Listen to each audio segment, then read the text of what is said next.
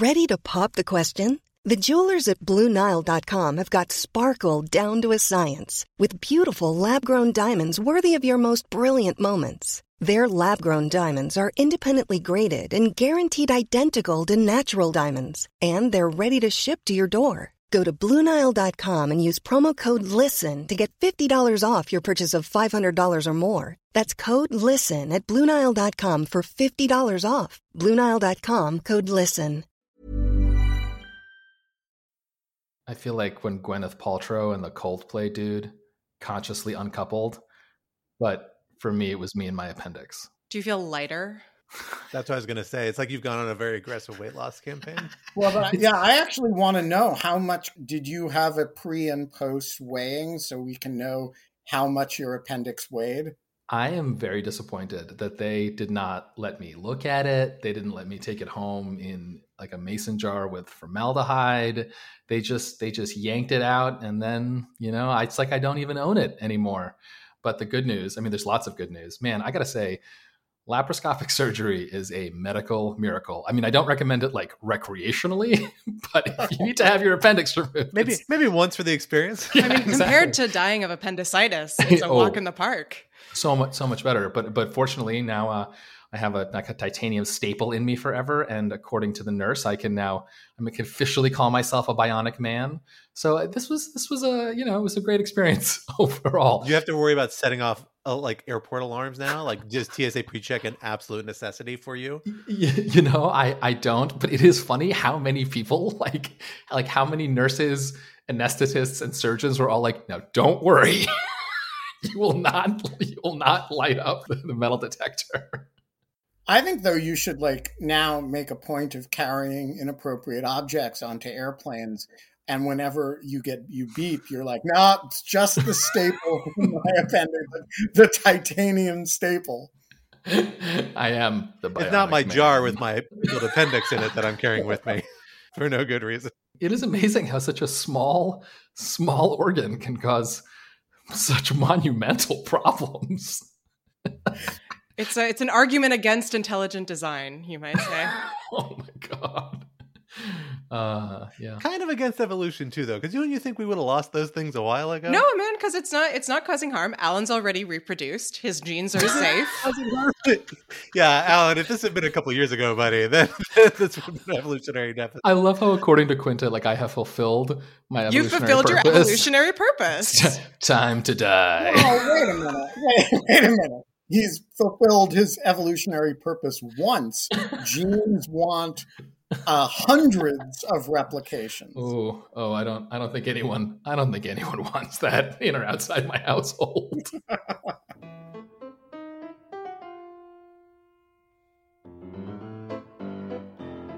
Hello, everyone. Welcome to Rational Security 2.0, aka Rational Security Fury Mode. I am your co host, Scott R. Anderson, and I'm here with my two other co hosts, Quinta Jurecic. Hello. And Alan Rosenstein. Hello, hello. At least most of Alan Rosenstein. but the remains of Alan Rosenstein. the remains of Alan Rosenstein. The least interesting parts of Alan Rosenstein. At least in the last 72 hours. That's about right. that is true. And we are pleased to be joined by, uh, of course, our editor in chief and Rational Security co host emeritus, Benjamin Wittes. Ben, thanks for joining us here today. I love listening to you try to pronounce emeritus. What is emeritus. emeritus. What how did I say it? Not right. I'm you, sure. You keep putting you keep putting the you keep putting the emphasis on the wrong syllable. That's that's the problem. Throwing a couple extra consonants in there. You know, you've earned it, Ben. That's why you get you get an extra syllable for that reason. Alan, we're so happy to have you here today. I'll be honest with you. Uh, after we heard about uh, your little surgical situation, we started recruiting a new co-host going out there. Uh, we were ready to have a little Alandectomy of our own here at, uh, on uh, on the podcast. But I'm glad you made it through, and we have your traditional replacement uh, lined up, Ben, just in case. as we always say, your future self from you've been out sick in the past. So we're thrilled to have you both here without creating a time paradox. Although probably that's because we're on the internet. If we were in person, that would be a whole different situation. I want to add an important piece of news about Alan's appendectomy, or maybe we should say Alan's appendix's Alandectomy, which is that it is the first thing that has made me regret my allergy to Slack. because I hate Slack with the fire of a thousand burning suns, and I'm usually unrepentant about it. But I didn't learn about Alan's appendectomy in a timely fashion because I'm not on Slack very often. And so I think I was the last person to know. And uh, this was the first time I was like, huh, maybe I should be on Slack more. You heard it here first. This is a great advertisement. For all your colleague medical paraphernalia needs. I, I do want I do want to I do want to ask Ben. Um, do you have your if if you know just just just just asking for a friend, not like a black market question or anything. Do you still have your appendix out of curiosity? Me? and how attached are Yeah. you to it? Yeah. I, I have my appendix, but here is an awesome anatomical fact about uh, Benjamin Wittes. I only have two wisdom teeth, and I have never had any wisdom teeth extracted. I still have a baby tooth. I'm the next phase of human evolution. You know, vestigial. I have fewer vestigial uh, organs than most people. Well, we are happy to have both of you here this week with all of your appendages, vestigial or otherwise, to talk over some of the week's big national security news and what we are calling, in, in your honor, Alan, perhaps in your appendix's honor, the Alandectomy edition. Thank you. because we've got a lot of big news from this week, including the following. Topic one It's over, but don't leave before the mid credit sequence. The January 6th committee held its final primetime hearing this past Thursday, focused on Trump's inaction in ending the riot on January 6th, but it suggested more may be coming in the fall. What has the committee accomplished thus far, and what is yet to come? Topic two Oh, hi, Mars. That is only going to make sense for people the hell was who have seen who have seen the movie The Room. The five people who have seen the movie The Room Oh! are going to understand why it's the most hilarious title That's I've ever very done on good. this show. No, that's very good. But yes, one more time. Oh, Hamas. That took me a moment, but I now appreciate what you're doing. That, that's It's that's pretty good. inspired. That's One of my very I just want to point out that our audio engineer, Jay, got the joke immediately and excitedly put in the chat, The Room! There you Well, go. There you go. It's because of my flawless impression. This, for some reason, is the one accent I can do perfectly. The completely indecipherable one from the actor in that movie, but that's okay. The war in Ukraine has become a slow and difficult grind, as Russian forces, backed by heavy artillery, have made slow but steady progress towards their revised goal of controlling the breakaway Ukrainian regions of Donetsk and Luhansk. But Ukraine recently received what it claims is a game changer, the HIMARS rocket system, and wants the United States to give it more. What does this tell us about the dynamics around the support for Ukraine, the risks of escalation, and where the conflict may be headed in this new phase? Finally, topic three Orange is the new three stupid shirt collars right on top of each other for no goddamn reason. Steve Bannon is going to jail after being found guilty of contempt of Congress. Steve Bannon, fashion icon. Steve Bannon, fashion icon, is going to jail after being found guilty of contempt of Congress and assuming that the conviction holds up on appeal. What will his conviction mean for the January 6th investigation and future inquiries? For our first topic, Alan, let me hand it over to you to get us started. Thank, thank you, Scott. And I do just want to take a moment uh, to say these are particularly good uh, segment titles. I mean, you're you're you're kind of a savant at this, and I know just how much time and energy you spend on these. The, these three were were very good. Well done. You'll understand why I, I how I was able to get to these when I get to my object lesson. but just wait. yeah, for, for listeners in our uh, in our shared show notes documents under Scott's, it just says booze in all capital letters. That's the preview. Um, uh, all right, so we we've been talking on this podcast, on the other Lawfare podcasts, on our Lawfare Twitter Spaces about the January 6th committee hearings for a while now, as we should. They're very important, um, and so I, I want to try something a little different to start this kind of conversation off. Now that this first primary phase of committee hearings is over, I want to go around. I'm going to start with with Ben, and then I'll ask Quinta, and then I'll ask Scott. And I just want your like one sentence: Is this a success or failure, and why? Right. So Ben, one sentence: success or failure, and why? It is an enormous success because it told a story we did not previously know or did not previously fully know uh, that is necessary to evaluate the question of political accountability of the former president. And that is what the committee was set up to do. And uh, I cannot see the argument that it did not accomplish that goal. Okay, that was that was a little bit of a run-on sentence, but that was still technically one sentence. Nicely I just want to say, uh, you actually said one or two sentences. There were semicolons in there. I did it with one sentence and a bunch of conjunctions. I followed instructions, man. fair, fair enough. Quint, Quinta, your turn. I feel like I'm, I'm drafting a tweet and I only get 280 characters. I would say, yeah, they were a resounding success and substantially moved the ball forward, not only in our understanding of Trump's moral and political and potentially legal accountability for what happened on January 6th, but also represent kind of a light years jump forward in terms of what a congressional committee can do and how it can communicate its message effectively to the public. There were a lot of ands in there too. Sorry. Scott, what do you got?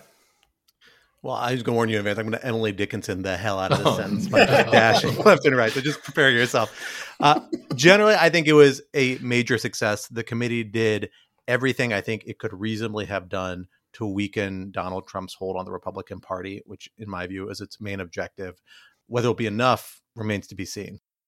Okay, so I, sadly, I will also agree with you all. I, I wish I could disagree, but let me use that to then kind of ask before we get into the details, kind of a, maybe a meta question about Congress. For me, one of the most striking things coming out of the committee hearings, and I'm curious what you all think, is that Congress is actually very good when it wants to be. Like it's it is capable of like remarkably impressive investigative, political, whatever you name it, and my takeaway is that like what this shows is that fundamentally the problem in Congress is when partisanship and in particularly stupid partisanship gets in the way and that if you can just engineer processes in which again you don't even need to have only kind of one party in charge you can have a bipartisan process as long as you don't have like Jim Jordan on the committee being an idiot all the time.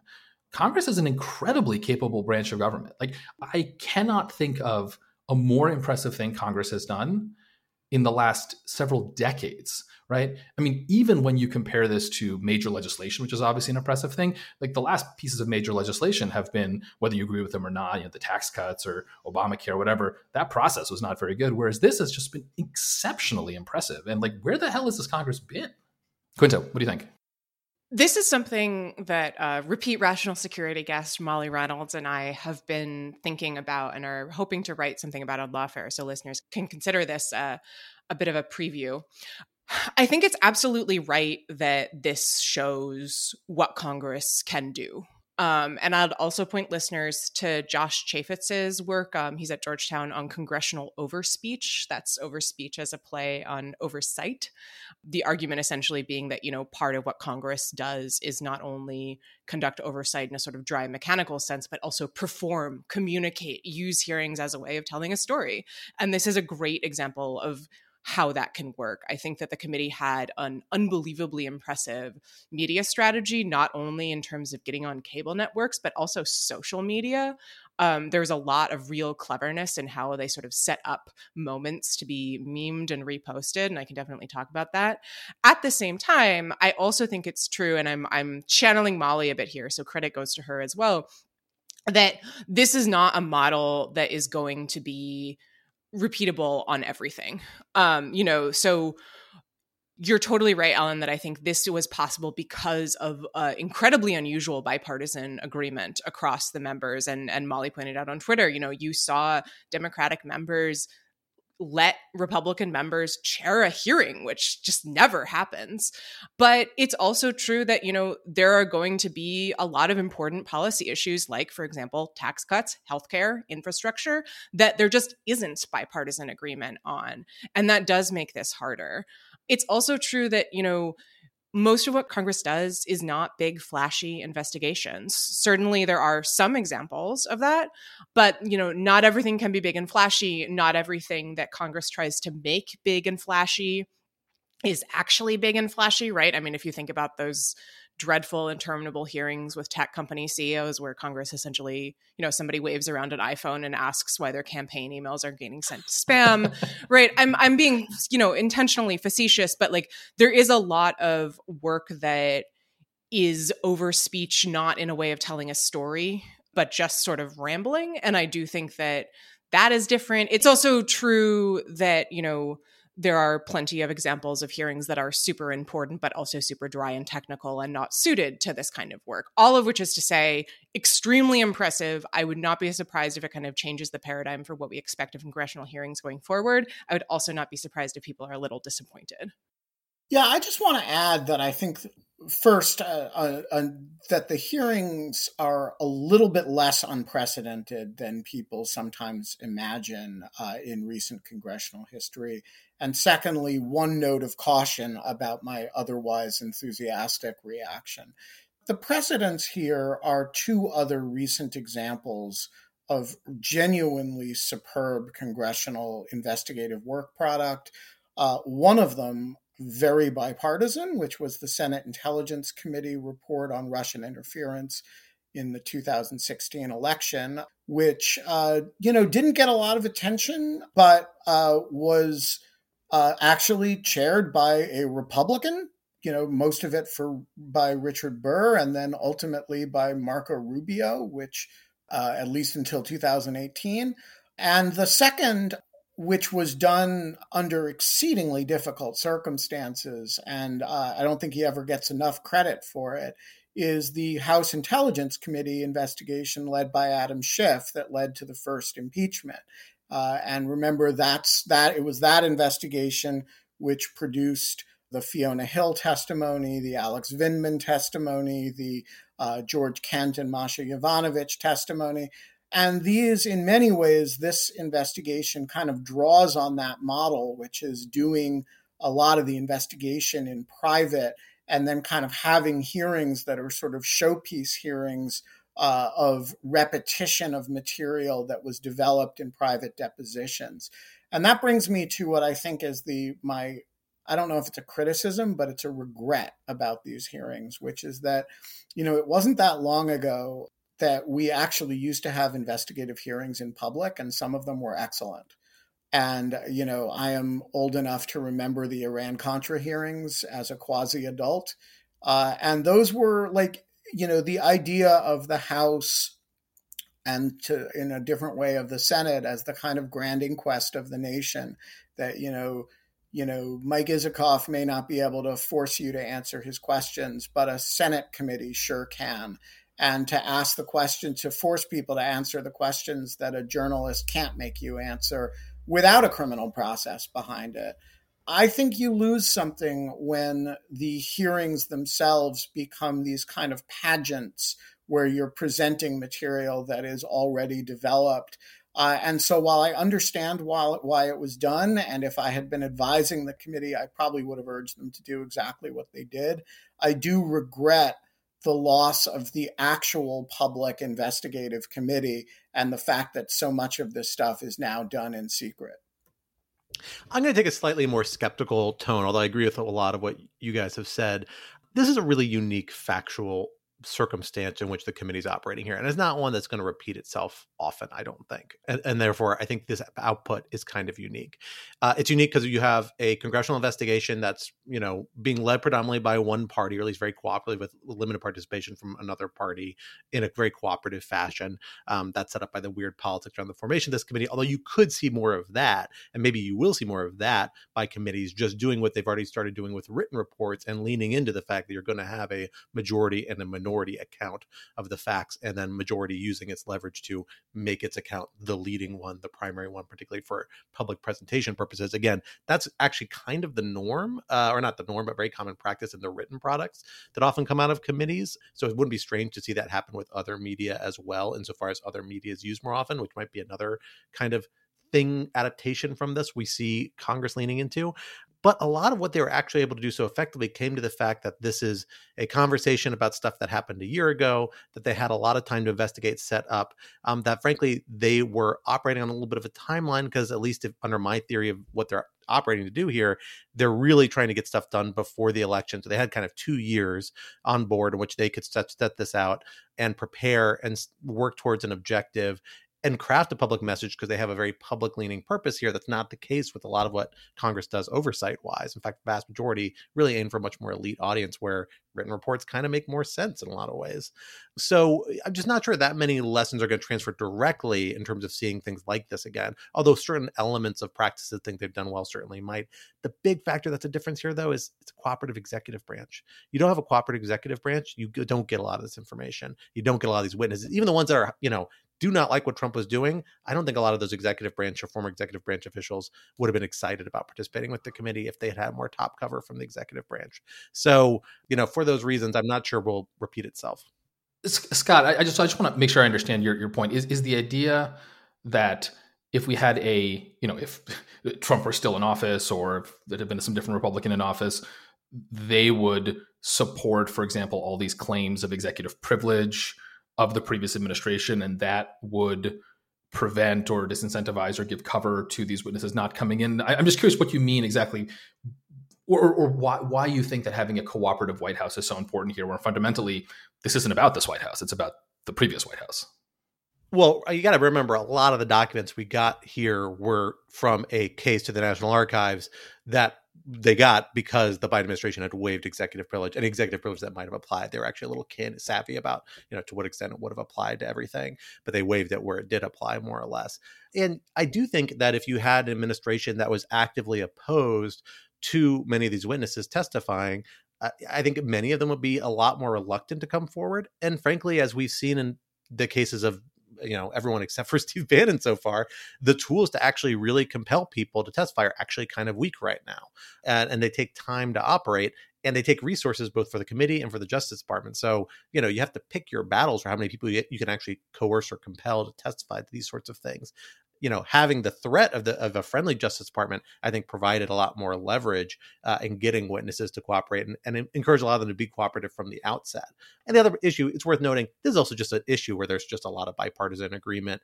I think among political elites, for lack, lack of way to put it, who really take democratic values seriously. Like I think a lot of people, even in the Trump administration, took real issue with what happened on January 6th. Genuinely, I could be wrong, but that's my sense. And that's not going to be true of a lot of other issues as well. I just want to add that the reasons that Scott just articulated is precisely the reason that I said that the House Intelligence Committee investigation of the Ukraine matter was a much more difficult investigation to conduct in very important respects. They were operating with an incumbent administration that did not cooperate at all. Uh, the Justice Department not only was not enforcing their subpoenas, it was obstructing them in important respects. It was backing essentially all claims of privilege. And yet they nonetheless developed an enormous body, mostly through witness cooperation, of really, really important information.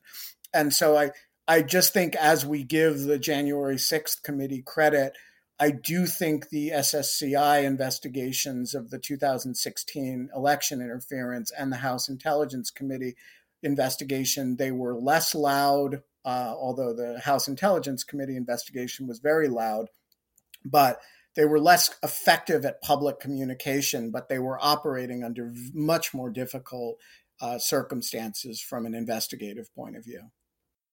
Before we close out this segment, I, I want to talk about, and I apologize, I, f- I forget which one of you pointed out that like one of the main accomplishments here is weakening or hopefully weakening or potentially weakening Trump's hold on the on the GOP. I mean, I do agree that that is, I think, probably in, at least in the short term, the most important effect. I mean, obviously, there's the making historical record, which isn't really important. There's this whole question of maybe incentivizing or pushing or informing DOJ's decision to prosecute, something we've all talked about endlessly. But you know, just in terms of like the immediate health of American democracy, harming Trump's political fortunes does seem very important here.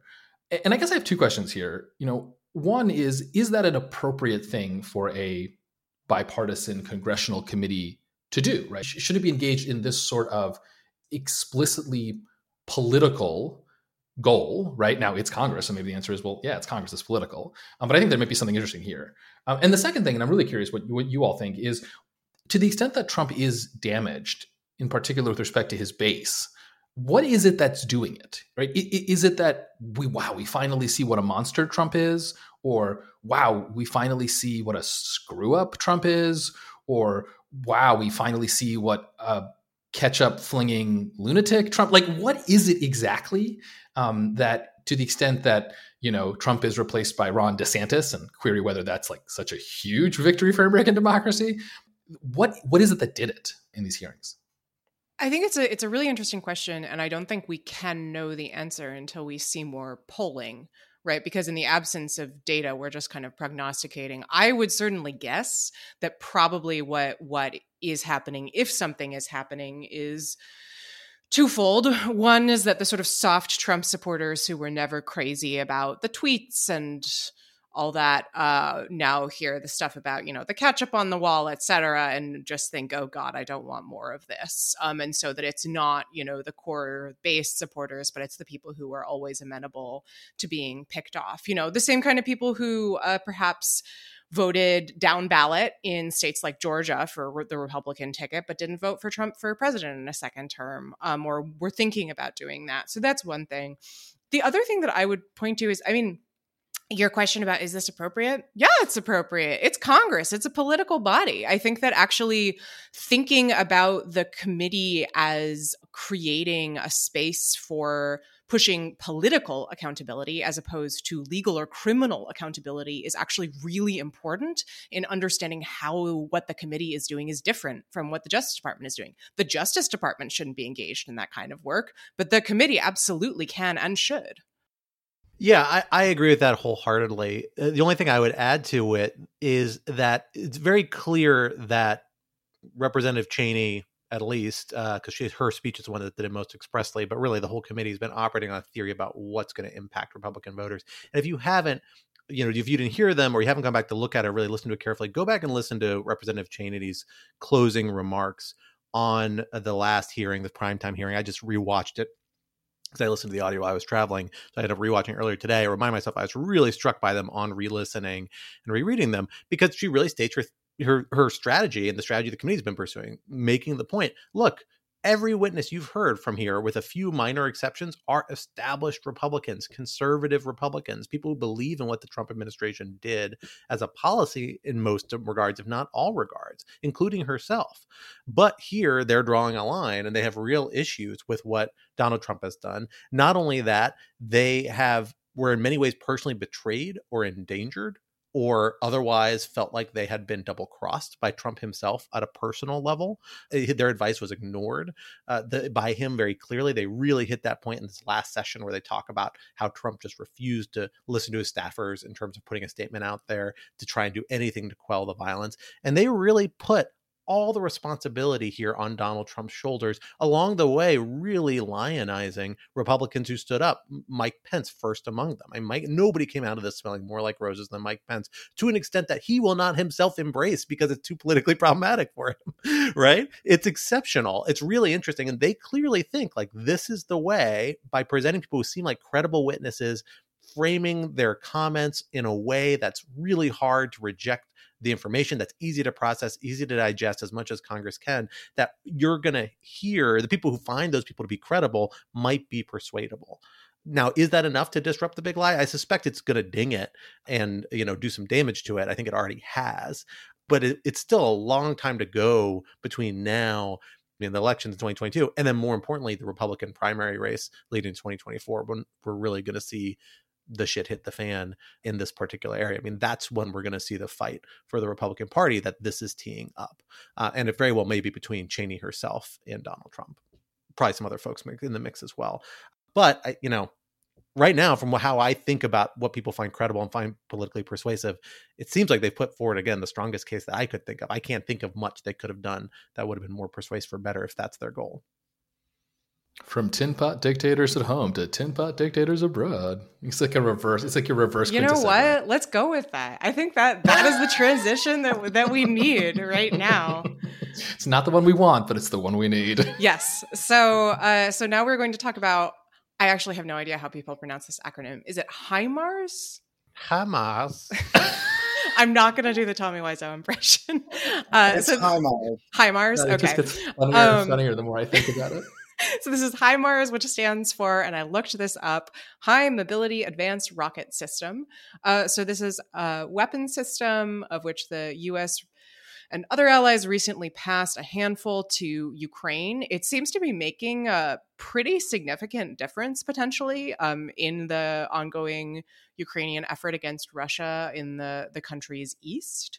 And as part of that, there's also been a uh, heated debate, I think it's fair to say, about what the US should do here going forward. Is this a a opportunity to send even more of these systems to Ukraine and kind of help the Ukrainians uh, seize the advantage? Is that too dangerous insofar as it could be provoking more of a direct conflict with Russia, at least in in Russia's perspective? Um, Ukraine has been lobbying, I think, pretty heavily for for more of these systems.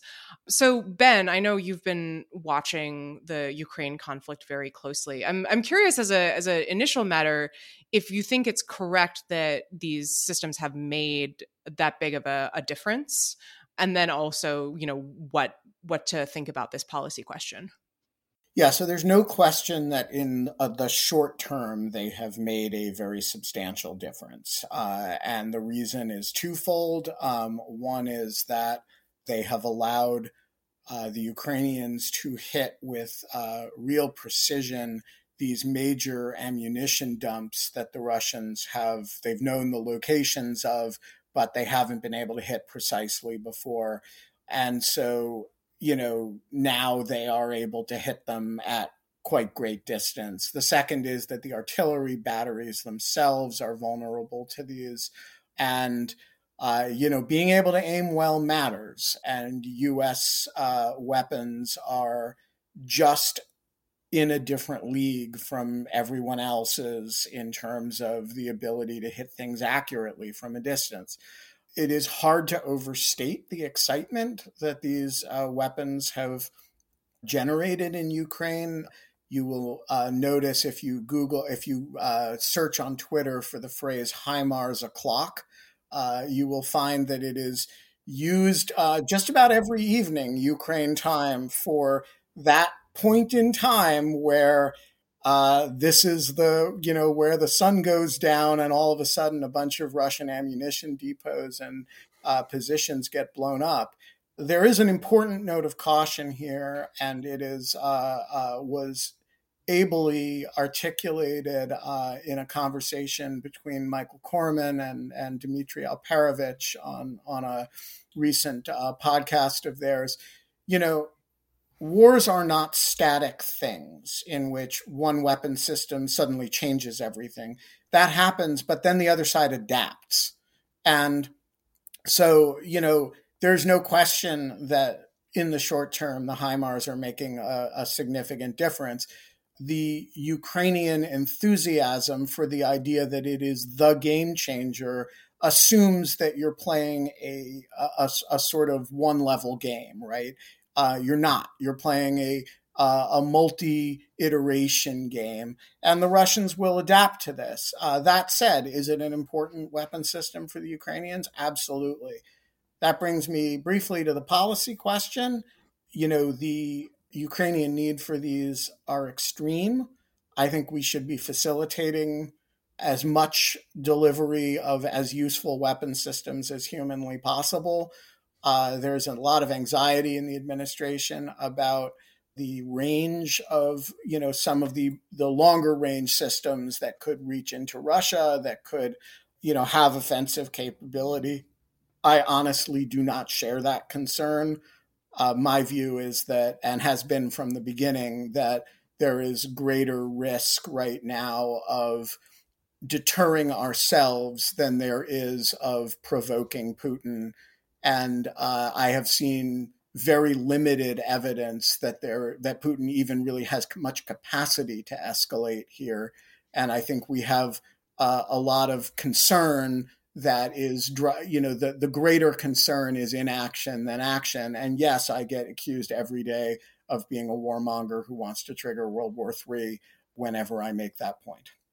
I want to just briefly riff off the, this last point ben made about putin's lack of capacity for escalation. And, and you know, one thing that I found really interesting, obviously the the specific weapon systems at issue are impressive and, and you know they have their tactical advantages and disadvantages and whatnot but one thing that has struck me is that the sheer effectiveness that they have is an indication that you know the russians are at a very bad margin in this war right now i mean you know everyone has their favorite russian ukraine military analyst on twitter right but i do think there is a kind of consensus that the russian military right i think it's the third largest military in the world i mean nuclear power. I mean, these, these are serious people, has committed something like 85 or 90% of their forces to fairly ineffectively occupy 15% of Ukraine. I mean, it, it's it's when you think about it in this perspective, it's completely insane.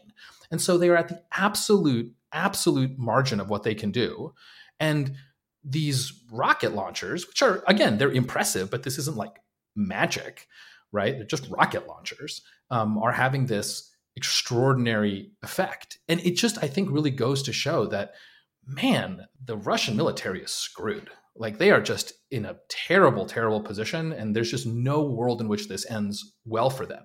You know, that, of course, and I suspect this is what the Biden administration is concerned about, you know that is what then leads Putin to start taking bigger and bigger risks, and then we start talking about nuclear weapons, et cetera, et cetera. And so I understand the level of, of caution, but it does all seem to come back to the the fact that um, you know for fairly small gains, and again, none of this is to minimize the toll on Ukraine, obviously, but for in the grand scheme of things, fairly small territorial gains, Russia has utterly expended itself, and it's just it's wild to see. Flexibility is great. That's why there's yoga. Flexibility for your insurance coverage is great too. That's why there's United Healthcare Insurance Plans. Underwritten by Golden Rule Insurance Company, United Healthcare Insurance Plans offer flexible, budget friendly coverage for medical, vision, dental, and more. One of these plans may be right for you if you're, say, between jobs, coming off your parents' plan, turning a side hustle into a full hustle, or even missed open enrollment. Want more flexibility? Find out more about United Healthcare Insurance Plans at uh1.com. It's that time of the year. Your vacation is coming up. You can already hear the beach waves, feel the warm breeze, relax, and think about work. You really, really want it all to work out while you're away. Monday.com gives you and the team that peace of mind. When all work is on one platform and everyone's in sync, things just flow wherever you are. Tap the banner to go to Monday.com.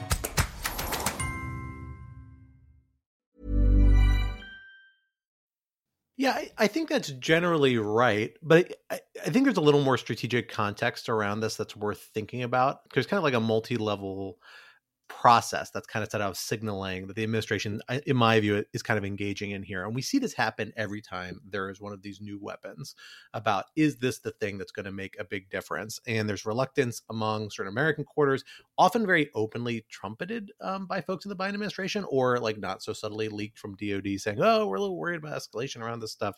We're talking about internally. It slows a little bit of the role going to the Ukrainians we see kind of a public pressure campaign. A lot of it's very genuine for people who support Ukraine. Frankly, some of it probably is strategic. I have no doubt in putting pressure on the administration to say, no, these are real big things. All of a sudden, we know what a HIMARS is, and we think everybody needs to have it, or else we're taking it easy on Putin. You know, that's not a coincidence that that, that keeps happening, like just like it did with javelins and F-16s and sort of other things. And then most of the time, the Biden administration ends up caving, or at least visibly caving, saying, okay, we relent. We will give this to them. But we thought about it very carefully. I think this is mostly a dance by the Biden administration. I think this is mostly the Biden administration underscoring the necessity of giving time and pacing and signaling a desire not to escalate to Russians and showing how seriously they take it. The real lines for escalation the Biden administration drew very early uh, and very savvily, I think, actually, in a way that I didn't appreciate at the time. Very early, they said, We're not sending ground troops into Ukraine and we're not going to support Ukrainian operations in Russia. They may do them, but we're not going to directly support them. Those are the two big red lines that seem to still be in place. And that's the important kind of conditionality that they always emphasize when they give these weapons to the Ukrainians. And it did cause some problems. So, like with the F 16, there was a concern about, like, well, what if it's perceived as operating out of Germany if they fly the planes directly from Germany to Ukrainian territory? That caused a little bit of, I think, a genuine headache, although even that I think was a little overblown. There's a good argument that that just wasn't the right kind of weapon set to transfer the Ukrainians a lot of this is just about signaling and, and, and saying, well, look, we want to make clear to Russia and to the world that we are not the aggressor. We are not escalating. In fact, we're trying to counter push back against those narratives but still we're going to give the ukrainians what they want. And so far there hasn't been many signs. They're seriously um, going to put major obstacles there. Instead it's a matter of allowing for time to allow for these dance. That may be frustrating for folks on the ground i'm sure it is and it does. We shouldn't have any illusions. That doesn't mean you know people are dying who might not die otherwise if these weapons got there faster but it also is a way of signaling again uh, this both frankly keeping the international community uh, united or relatively united and putting pressure on Russia, maybe bringing more people in, uh, and by um, hopefully signaling to Russia again that's how carefully these efforts are being made to not escalate because there is certainly much more the United States could do. Yeah, I agree very much with that characterization of the dance. And it's one of the reasons I've really stayed out of the uh, debates over which specific systems should and shouldn't go. Uh, I do think that there is one element to the dance that Scott doesn't mention that I, I think is actually really important to it, which is the almost catastrophic failure of communications between Ukraine and the West uh, in the run up to the war, which we've all agreed to paper over, but was actually a disaster. And both sides bear some responsibility for it. So the American position was hey, we're saying in public, this is going to happen. You guys are going to get fucking invaded. Get ready, do something about it. Ukrainian position, including that of the sainted uh, Volodymyr Zelensky, was uh, nah, it's not going to happen. You know, chill out. We're gonna we're gonna have parties in Kiev. But if you're serious about this, why aren't you giving us weapons? Right? And the the American position was, hey, we're giving you warning. You're really this is really going to happen. And there was a sort of frustration with with uh, the degree to which the intelligence warnings were not taken seriously. The Ukrainian positions were, you know, you're overreacting, but if you're serious about this, why aren't you giving us serious weapons? And I think there was actually a lot of truth in both sides. I, I think when the history of that period is written, Zelensky will have something to answer for for the for the lack of preparation. I also think the Biden administration will uh, the Ukrainians have an argument that we were slow to get them precisely because of the dance that Scott describes, and also because, let's be honest, we thought the Russians were going to be in Kiev in three days. And it was partly the proof of concept that the Ukrainian armed forces were actually capable of defending the country uh, that you know, caused American policymakers radically to rethink what our degree of investment in it. We had been preparing for, oh, can we support an insurgency there for a long period of time? We were thinking about it in very different terms. And I think that background sets up a lot of the points that Scott is making that every time this dance happens, the Ukrainian reaction is, why are you guys so fucking slow with the weapons? And the US reaction is, you know, hey, we've got some bigger picture issues here that we've got to think through. And both sides are right. From high Mars to high fashion, let's shift our focus to oh, one Steve Bannon. Nicely done. Everybody's Mr. Anderson, take a bow. Our favorite fashion forward fascist, uh, who is known for uh, a unique personal style, um, but maybe having to adapt to a little bit of a different wardrobe as he may be headed to a penitentiary near you, or at least near us here in Washington, D.C., sometime soon. This past week, we saw Steve Bannon convicted for contempt of Congress uh, after surprisingly short deliberations uh, and a surprisingly short trial fairly handily. The now has been promising to take the issue to appeal, uh, particularly around defenses that his attorney indicated that they intended to present that were foreclosed by the court, uh, and that the court argued was foreclosed by DC Circuit precedent, uh, at least in substantial part. Uh, so there's some question as to, to what extent this conviction will hold, but nonetheless, it is really the first time we've seen a close advisor, or someone in the orbit of former President Trump, be held accountable to some extent not necessarily for January 6th in this case, but for not cooperating with the investigation of January 6th at least, which seems like a step in the direction of accountability to many, no doubt. Quinta, let me start with you on this one. what should we be making of this particular conviction? What signal is it sending to others? How is it going to ripple, if at all, into kind of the broader discussion, both in terms of the January 6th investigation and the the calculus that other actors are going in terms of their cooperation, not cooperation with the committee, or the Justice Department's approach to criminal investigation, or even, of course, the Georgia investigation we talked about last week. Where does this fit into that much broader narrative? I think it's a huge victory for the committee. Uh, first off, obviously, this is this is a case brought by DOJ for a contempt resolution passed by Congress. I do think that kind of division of labor between the branches is important to keep in mind here, precisely because uh, a future administration may not be so uh, enthusiastic. Um, but the fact that you know this is the first contempt prosecution in decades, and Bannon lost is a is a big moment, especially I think given how, as we talked about in, in referencing the House Intelligence Committee investigation, you know, we're coming out of a few years under the Trump investigation where Congress was really hampered in its ability to not only obtain information, but show that there would be consequences if people did not provide information. Because otherwise, you know, you're a total paper tiger. You know, you you say here's a subpoena give me your documents. And the person says so what? And you don't really have an answer. I think here they they have an answer for Steve Bannon. And it's it's particularly perhaps satisfying in a way because if if you recall Bannon was out there early on saying that this was going to be the the misdemeanor from hell and he was going to drag Nancy Pelosi into court to question her. And I maybe it is the misdemeanor from hell but I think that's for Steve Bannon rather than for for anybody else. So that is a powerful signal to send. Um, I think there's frankly on a kind of over speechy angle power to making someone who likes to present himself as you know diabolical and above it all like Bannon, making him look kind of ridiculous in the face of the legal system. I will note there's a great video on Twitter of uh, Bannon trying to give remarks to the press after a day of his trial, and he's drowned out by someone who appears to be blowing a kazoo. so ridiculous in that sense as well. I think that's a powerful symbol, you know, that this is not a group of people who are above the law. That said, it is also true that the specific circumstances of Bannon's refusal to comply with these subpoenas are unique. Um, perhaps he was uniquely aggressive in rejecting the subpoena and going on his podcast to talk about how he wasn't going to comply.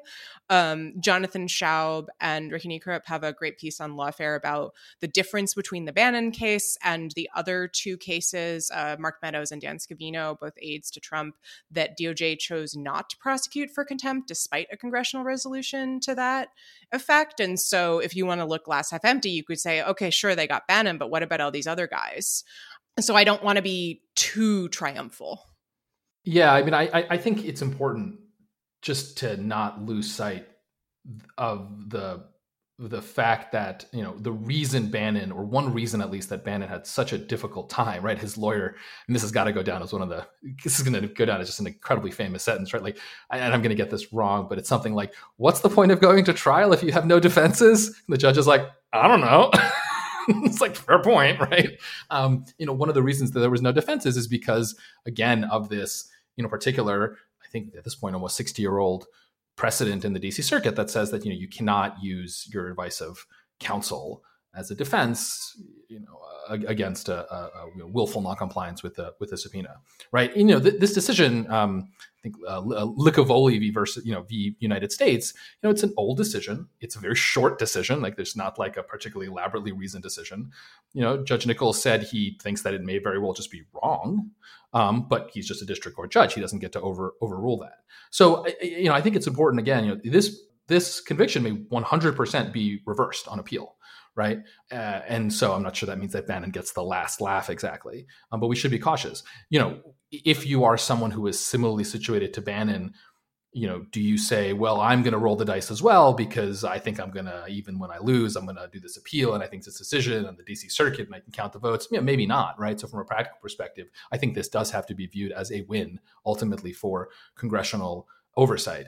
But again, I think it's just really, really important not to forget the the fact that when you have no defenses, it is kind of hard to win a trial. yeah, a couple things. Uh, first of all, a DC Circuit precedent can only be overturned failing Supreme Court intervention by the en banc DC Circuit. I actually think the likelihood that this decision has legs, uh, unless the Supreme Court decides to get involved, which you know, given the uh, composition of the Supreme Court, is a is a kind of anybody's guess, but uh, is failing that. I do not see the DC Circuit as you know overturning one of its own precedents on an en banc basis uh, on behalf of Steve Bannon. I just as you know, Scott Clerk there, he knows the institution better than I do, but that's just my gut. I do want to say that I think this is a big win for the committee for a reason that Quinta uh, did not articulate, which is that I think you have to see these prosecutions in conjunction with the Justice Department's investigation. Uh, first of all, everybody who defied the committee, the and whom the Justice Department decided not to prosecute. The Justice Department knows that it has a second bite at the apple with Mark Meadows, with uh, Scavino. Anytime it wants to put them in front of a grand jury, it can. And they the the arguments that they can make about defying a congressional committee, they cannot make about a grand jury there is no attorney client privilege before a grand jury when you're a government employee. So the Justice Department has the leisure of saying, you know, heck, we're not going to lose a criminal case. We're not going to risk losing a case over the committee's subpoena to Mark Meadows. We'll just give him our own subpoena and he's not going to defy that. Or if he does, we'll put him in civil contempt and just lock him up as uh, General Flynn might say. And so I think the the message that this sends, assuming that eventually the Justice Department demands testimony from the Meadowses and the uh, and the Scavinos of the world, the message that it sends is: if you are one of those people who has a plausible argument with respect to the committee, rather than prosecute you on behalf of the committee, we're just going to deal with you ourselves. If you're not one of those people, you cannot defy the committee. And so I think the, the, the end of the Meadows and Scavino story has yet to be written. And it looks very different if the Justice Department ends up getting their testimony than if they actually walk away without ever testifying. So I I agree with a lot of that. I, I will say I am a little bit more worried about Licavoli on appeal, although maybe not actually having an impact on this case. Um, the opinion is worth a look for folks who haven't taken the time to pull off. It is, as Alan noted, extremely short opinion, written in that nice, easy, breezy 1960s federal court way, uh, where where uh, you know it, it, doesn't exactly have the level of rigor one might expect. Um, but importantly, here it really address spends the almost the entirety of a relatively short opinion addressing a very specific kind of idiosyncratic statutory argument that the uh, plaintiffs or the appellant in that case were arguing about like where willfully fits within the contempt statute essentially and and arguing that there are two different prongs of the contempt statute have different kind of mens rea requirements. It's not terribly relevant here, but it's relevant for how the opinion might be used by a DC circuit after the fact, or frankly, probably could have been used by this district court judge, because it really sets it up that a lot of the conclusions he's drawing from it are leaning pretty heavily on what I think could or perhaps should be characterized as dicta. And it wouldn't necessarily be categorically that different to distinguish in certain ways. I mean, here it really is in the Licavoli case, it has a, a line that says, look, uh, essentially, just because you relied on an attorney doesn't mean that doesn't be isn't a defense to this sort of offense.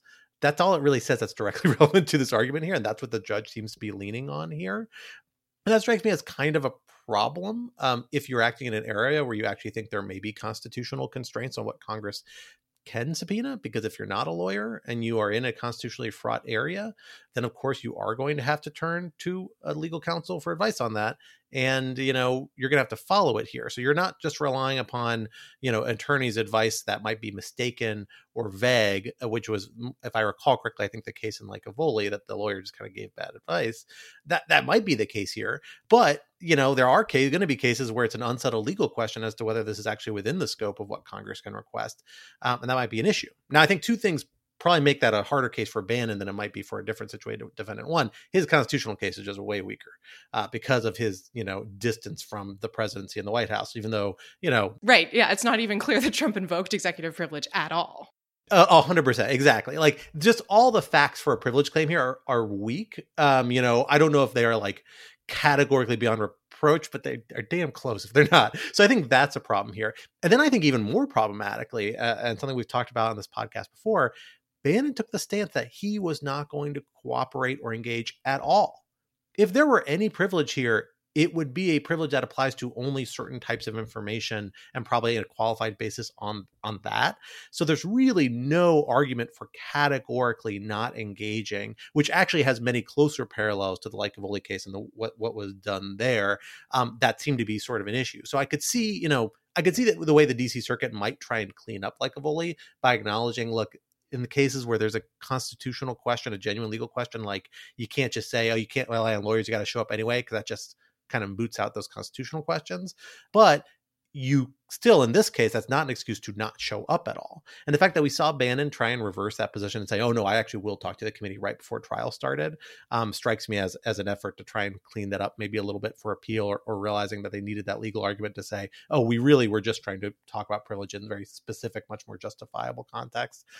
And that makes me think that's kind of like the legal strategy to lead into. I don't think it'll be useful in this case but i do think we might see like Licavoli substantially conditioned and limited by the dc circuit uh, on review here. I don't even think you need to go to en banc and that you know precedent is precedent, but when it's a broadly worded old opinion that has never only been cited by one district court uh, in the DC circuit before in 1961 has never been relied on since then, as far as I can tell, at least in published opinions. You know, the DC circuit has ways to kind of massage and condition and put new light on old opinions. And I, I think we might see that happen here. I don't think it's going to help Bannon, but it does mean it's going to be a little bit of a muddier outcome than people might think. Out of curiosity, can I ask, since you think that Licavoli might not require throwing out the advice of counsel defense, do you have a sense of why Judge Nichols, who's the the trial judge, seemed like he seemed quite certain that it did and that he disagreed with the fact that it firmly held that. Do you have a sense of why he read it that way?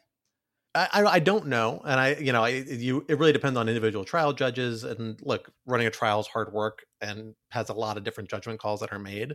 Um, and so you know it's hard to know exactly. And and really, frankly, like you know, appellate courts I think are very understanding of district court judges and how hard their work is, uh, and and maybe friendly in trying to revisit or revise some of their opinions.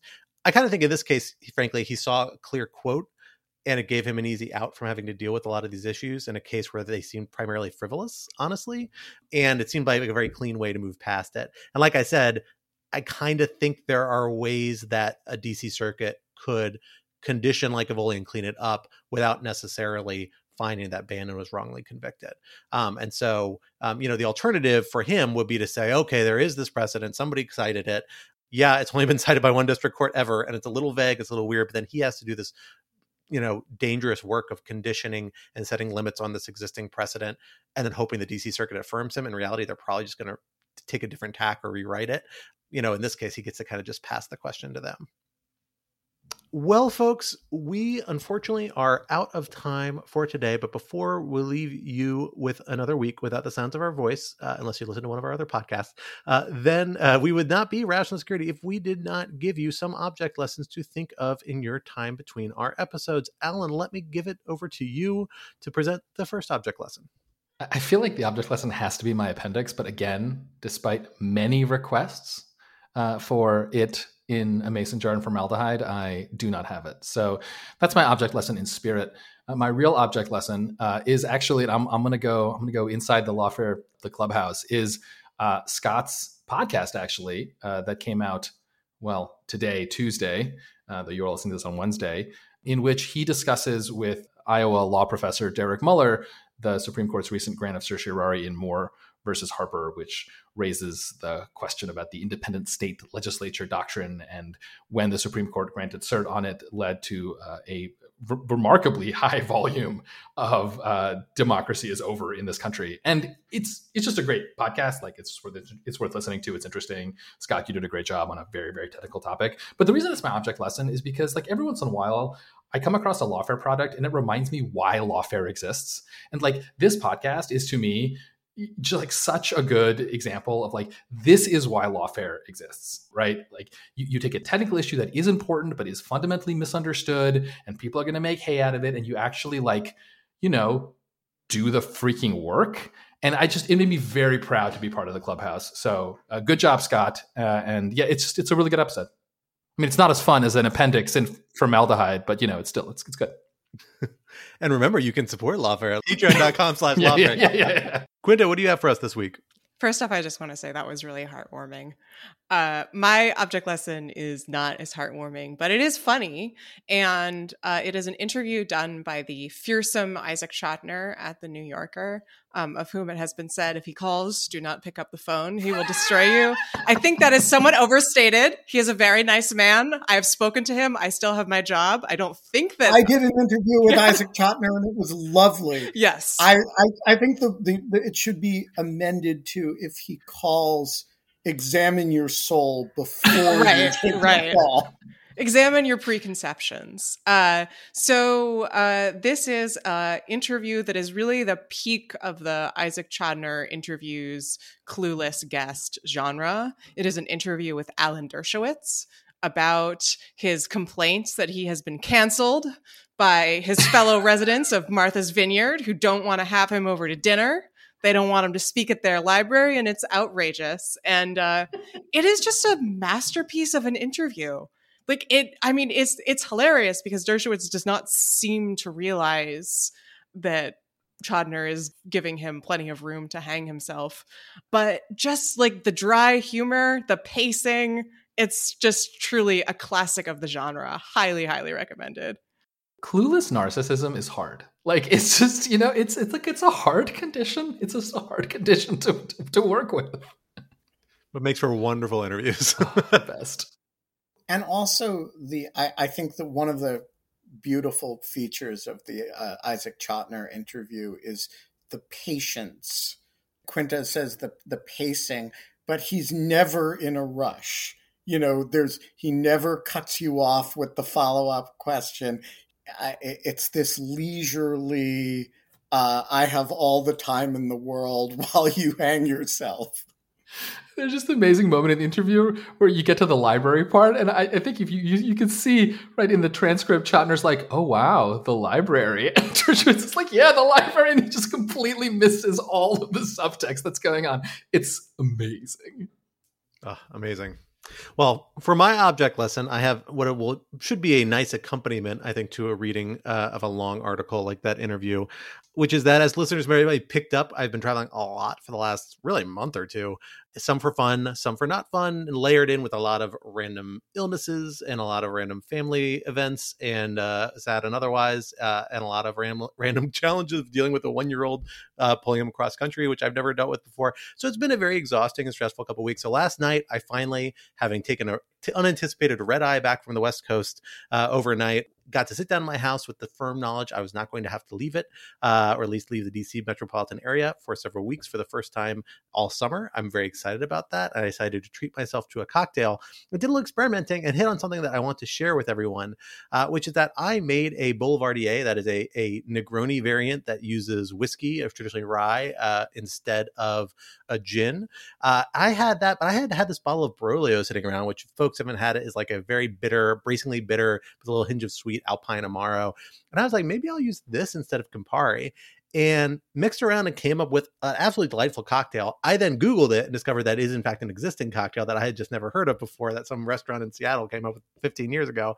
But it's really, really phenomenal, uh, which is essentially just one part rye whiskey, bonded rye whiskey. Uh, I did Rittenhouse rye, one part sweet vermouth. I highly recommend vermouth. Uh, what is it? The Torino, the the brand, which is excellent, uh, and a little on the sweet side, which you want on this one, and then some of the Braulio Amaro. But what I did was a little different twist on this is that Braulio, as folks may have remembered from an episode a couple months ago, uh, has this amazing characteristic where if you shake it with like a little pinch of salt, it kind of foams up and gets this totally different character that's much more nutty and sweet. That's kind of amazing. So I shook my Braulio for my second cocktail and then slowly mixed it in with the other stirred ingredients to give it like a little foamy effect. And it's really, really phenomenal. It's only after I did this that I Googled the cocktail which again was not original as original as I thought as I was discovered that it had the perfect name for our era, which is the palpable apathy. Um, so tonight, I strongly encourage you to, to try an palpable apathy. That's actually my and then maybe shake name. yourself out of Yeah, exactly. Hello, Spokane. We are. palpable apathy. And then you should shake yourself out of your palpable apathy by shaking up your Braulio before you show it in there because it is really phenomenal and gives a nice little twist to what is already a phenomenal cocktail. It is like in my top three Negroni variants, which is saying a lot because I drink a lot of Negroni variants. So, uh, strongly recommend. Fancy Boy Anderson strikes again. Amazing, dude. Wow. I've been out of I've been out of the game for a while, but I'm back in, baby. I'm excited. All right. Drinking heavily up there. All right. Um, I got the document and Scott's texts about uh, what we were doing, and I saw we were doing an episode about HIMARS, a segment about HIMARS. And I just want to tell you guys a little story. Um, uh, the other day, a friend of mine, a Ukrainian friend of mine, sent me uh, a 3D printing uh, STL file for a little uh, pen holder in the shape of a. Uh, it's actually technically, I know Twitter. It is not a HIMARS. It's an HLS system, uh, an MLS system, but it's. Um, it looks like a frickin' HIMARS from from the perspective of non-military uh, uh, weapon systems analysts she was very excited about this and asked me to 3D print it. I printed it in awesome blue and yellow uh, uh, filament. So it's blue if you look at it from one side, it's yellow if you look at it from the other side. Its name, of course, is Baby HIMARS.